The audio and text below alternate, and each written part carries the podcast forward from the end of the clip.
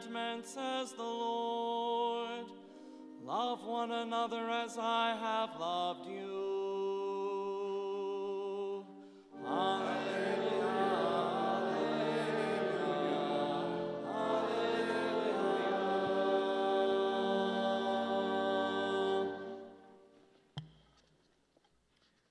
The Lord be with you. And with your spirit.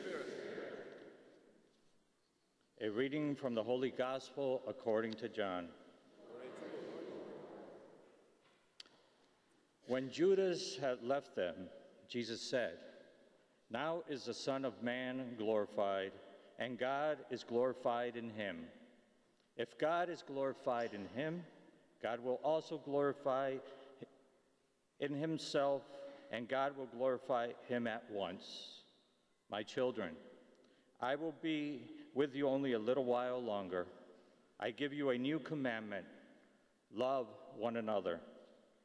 As I have loved you, so you also should love one another. This is how all will know that you are my disciples, if you have love for one another. The Gospel of the Lord. Praise to you, Lord Jesus Christ.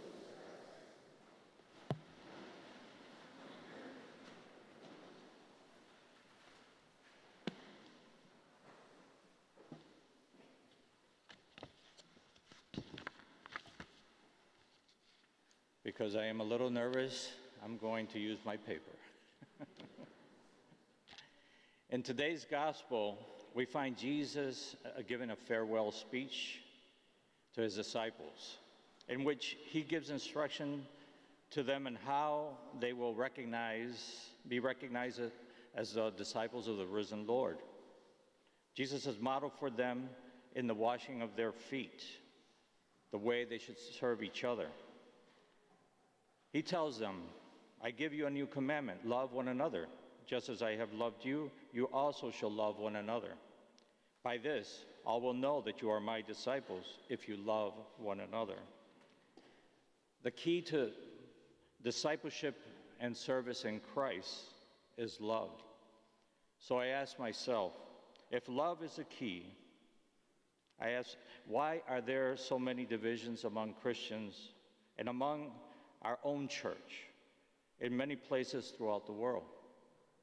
My conclusion to this question is that love for, for us is imperfect. It is a selfish love. We put conditions on our love, but God's love is quite different. His love is unconditional to the extreme that He gives His life. God may not be calling us to this type of extreme giving of ourselves, but he does call us to discipleship, to learn from his example, to watch, wash each other's feet. The more I love unconditionally, the greater my desire to love and serve others. As our love for each other increases, the more the image of Jesus is revealed, causing others to say, These are disciples of Jesus.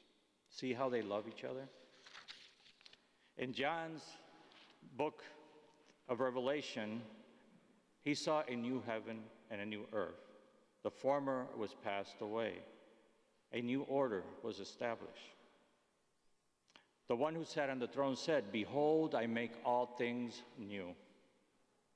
The key to a new world is love. As the people of God, the church, we have a mission to be the visible image of the invisible God. Jesus revealed the Father in himself and gave glory to God in a selfless act of sacrifice. This act of unconditional love took away the old order of things because the law of the Old Testament came to fulfillment in the person of Jesus Christ and in the new people of God, the church. Sisters and brothers, you and I are a missionary people. We come to this place to worship together, to be fed by the Word of God and by His body and blood. He is the summit and source of our faith, who sends us forth to be a visible image in the world. We become images as we perform works of charity. Paul and Barnabas exhorted the faithful to persevere in the faith, even in difficult times. They said to them, It is necessary for us to undergo many hardships to enter the kingdom of God. The key to endure and persevere in difficult times is love. All around the world today, there is hardship, persecutions against Christians, wars, hunger, enslavement of women and children, and homelessness. There is violence and drugs, as well as many other hardships affecting our young people throughout our country. I would say this classifies as difficult times. Paul exhorted the faithful to persevere, and the disciples grew in number. A new order had begun. The church in the world is the visible image of Jesus Christ. His message throughout the New Testament was about restoration, making all things new. He demonstrates this through his healing ministry and through the ministry of forgiveness.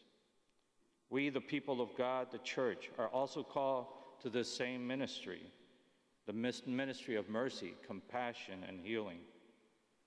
I believe we all want to see a new world, a world where children, our children may live in peace and harmony.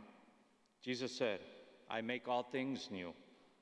We, the church of God, are called to be the visible image of Christ in the world to bring about this new creation we are the, to persevere in the faith and most, in the most challenging of times.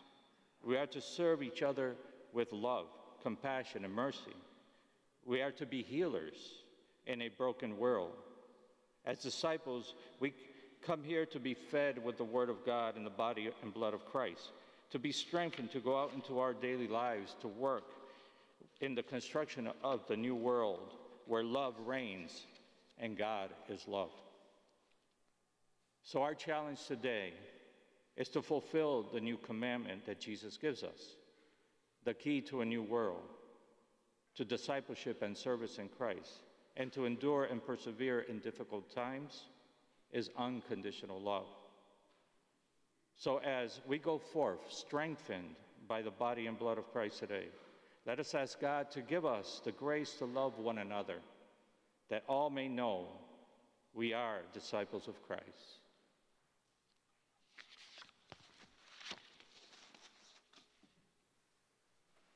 Us stand and profess our faith.